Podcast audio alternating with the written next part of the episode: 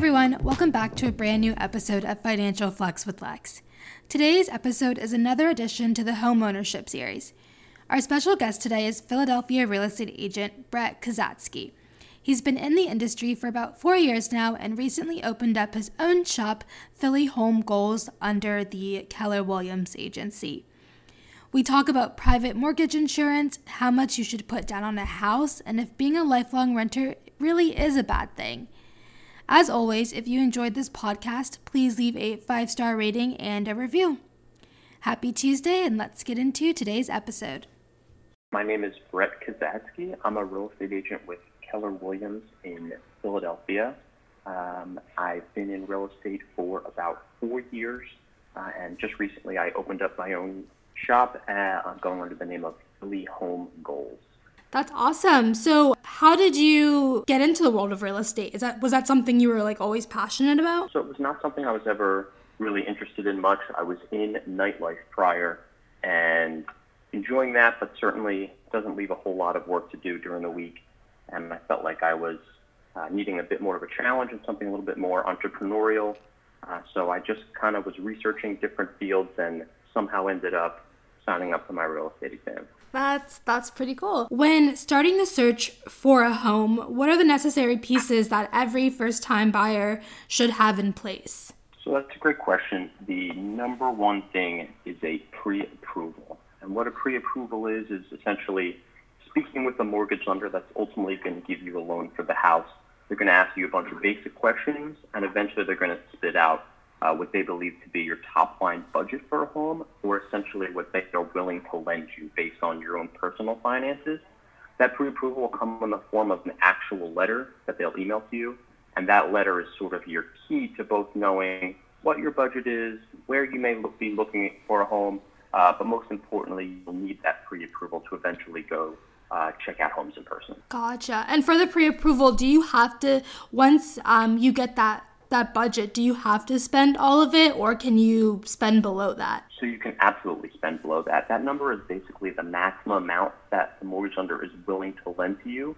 Uh, and that, you know, certainly they're keeping in mind that they don't want to leave you cash poor after. So it's not a number that reflects all of the money you have and all of the money you make, but it's sort of a number uh, keeping in mind living expenses that they will lend up to, but certainly uh, some of my clients would prefer to keep their monthly payment down or prefer to have their down payment a little lower, so they choose to uh, go with a budget a little bit lower than what they've been approved for. Are there any um, like deals or breaks or programs or anything like that that first time homebuyers should know about? In the city of Philadelphia, which is where I do uh, a little more than half of my business, is there's a $10,000 grant that is available to first time homebuyers.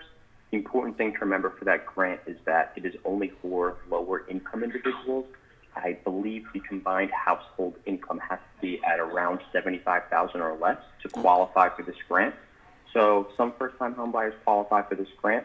My buyers that don't, the important thing to remember as a first-time homebuyer is that you are not required to put 20% down on a home. That's sort of a relatively new thing. When, when my parents purchased a house for the first time, they were required to put 20% down. But since then, they, the government has instituted different programs that will allow mortgage lenders to let first-time home buyers really put as low as 3% down for a down payment on a house. Uh, so that's the biggest incentive my first-time home buyer clients have financially. Let's just say I've saved up like 20% um, to put down on a house, right? Is it better for me to like put that entire 20% down or does it make sense to put less than that? Cuz I've I've always heard that too in regards to home buying that like oh, you need to have at least 20% to put down. So 20% is definitely a magic number when it comes to mortgages. When you buy a home and put less than 20% down, you're going to be charged what's called PMI. Essentially, it's mortgage insurance. So if you remember when I said uh, that you didn't used to be able to put 20, less than 20% down on a house. The kind of catch to putting less than 20% down is that the government is going to back your loan. And that backing of the government costs you, could really be anywhere between 100 or $200 uh, a month in what's called PMI. So for example, if I put down 5% on a house as opposed to that 20, I'm going to have this increased PMI charge every month in my loan until I eventually reach that 20% equity, meaning I've now paid off that 20% uh, at which time the PMI falls off and goes away. So to answer your question, the 20% is definitely a magic number, and all things equal, if you can afford to put 20% down on a house, definitely do it. In the grand scheme of things, if you can afford to put down 100% on a house and not get a loan at all, certainly that's best case scenario. So the more you put down, the less interest you'll pay over time. 20% certainly being that magic number, but many of my first-time home buyers find programs at three or five percent down that, that do work for them. I want to know what is like the biggest misconception about millennials and homeownership? Like, what's the biggest misconception to you? I would say it's exactly what you said that most first time home buyers believe you need a lot more money to put down than you actually think. And I believe a lot of that just comes from our parents having actually needed more money than you do today. Um, so I think renters often believe that, you know, until they have this big 20% windfall of money they can put down, that they shouldn't even think about buying a house when in fact, not only can they put significantly less than 20% down, they're likely already paying a mortgage. It's not their mortgage, certainly it's their landlord's mortgage. Uh, but from a monthly payment standpoint, we can often get people in homes that are, are pretty similar to what they're already paying in a monthly fee. Mm-hmm. So I, I'd say that biggest misconception is uh, regarding the down payment and people thinking they need a lot more money than they actually do. And so I love that you meant that you like brought in renters into the conversation because that ties in perfectly with my next question. So is there really anything quote unquote wrong with being like let's say a lifelong renter because I know there's some people who look at home ownership as kind of almost like a burden. They're like, what's the point? Like, if something breaks, I have to fix it. Everything is all on me. Whereas opposed to renting, it's like something breaks, something goes wrong. I don't have to deal with it. I can just, you know, call my landlord, call the maintenance people, and then they can come fix it. So, to answer your initial question, is there anything wrong with being a lifelong renter? Absolutely not. I think everyone's situation is different. My job as a real estate agent is just to facilitate people's goals, not to sell them anything. So I, I don't try to sell homeownership to people that, that aren't interested in it. And there's certainly nothing wrong with being a lifelong renter if that works best for your lifestyle uh, or your personal finances.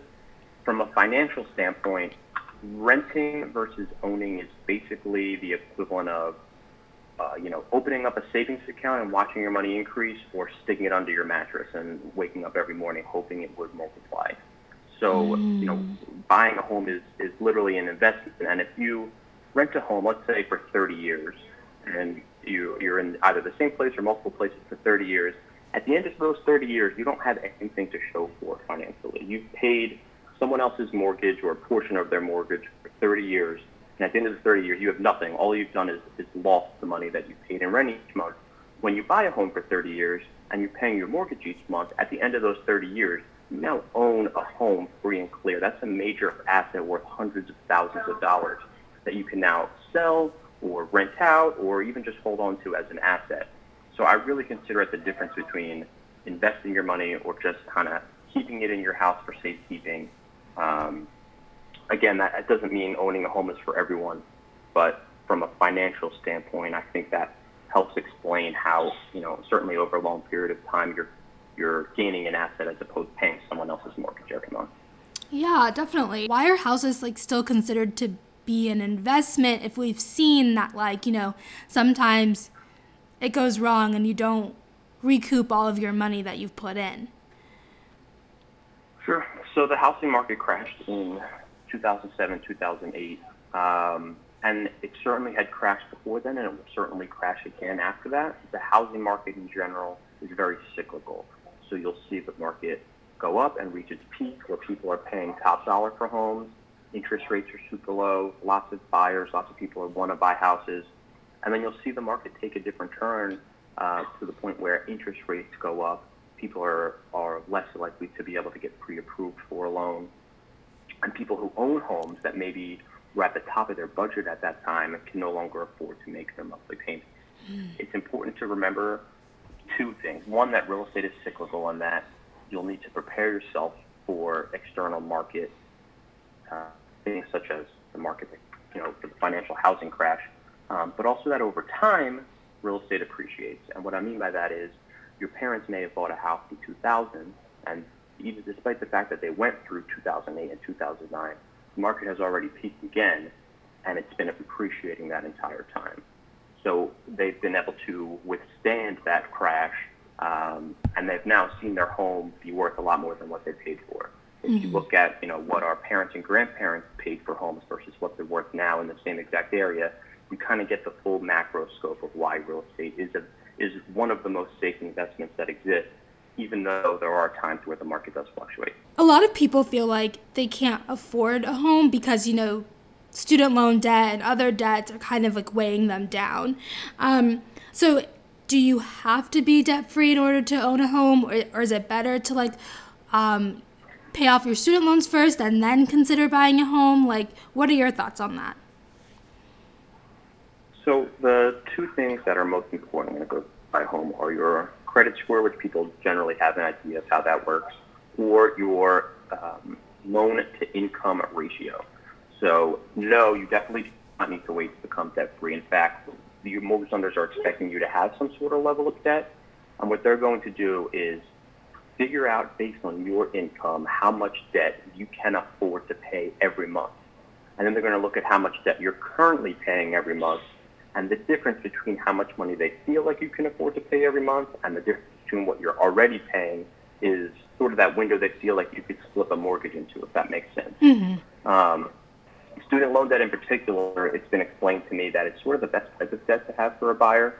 If you can imagine, obviously everybody has student loan debt. So if it were impossible to get a home with student loan debt, basically the housing market would be in a freeze right now, um, and nobody would be able to qualify for their first home. So lenders are obviously aware that people have the student loan, and if anything, it can really be a benefit if you've had a decent amount of student loan for some time and then have been paying these payments off on time every month that can help have, have boost your credit history, but certainly it does not disqualify you whatsoever from getting a mortgage. What state is our is the housing market in right now? So are we peaking? Are we kind of plateauing? So let me preface this by I am not an economist, so most of the things I'm going to answer your question with are things that people way smarter than me have told me. But we are essentially a little bit past our peak. We've sort of hit that crest um, the market is, is super, super hot right now. The interest rates are still extremely low.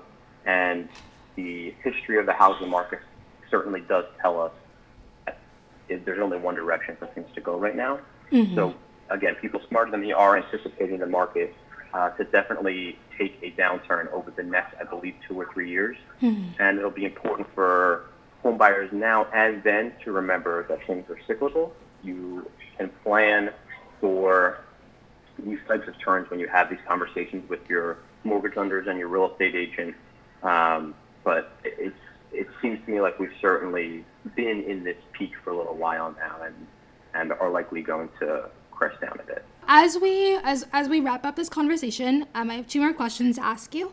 Um, the first one would be, what is one thing that every home buyer should know? I think every home buyer should know that it is free to use a real estate agent, and there is absolutely no reason for a home buyer to not contact a real estate agent as early in the process as they even have the idea to buy a house, to start coming up with a game plan, having conversations about down payments and loans, um, and mapping out really a timeline for when pre-approval should occur and all those things. So that's my biggest piece of advice is find a real estate agent that has some experience that you trust and map out the process with them as early as possible. Oh wow, I had no idea that using a real estate agent is like free. I thought you had to pay them first. Huh. You learned something new? Yeah, my commission as a buyer's agent actually gets paid by the seller of the home. So the seller of the home pays the commission of both their agent, the seller's agent, and my commission, the buyer's agent, and my services are free to my buyers. Oh wow. Huh, that's so cool. How can people get in contact with you, reach you for further help with finding their next home? So if you want to get in contact with me directly, the best way is through email, and my email is phillyhomegoals at gmail.com. If you just like looking at pretty pictures of houses and want to see what's going on locally and in the real estate market, the best way is to connect with us on Instagram, and that's just at Philly Home Goals.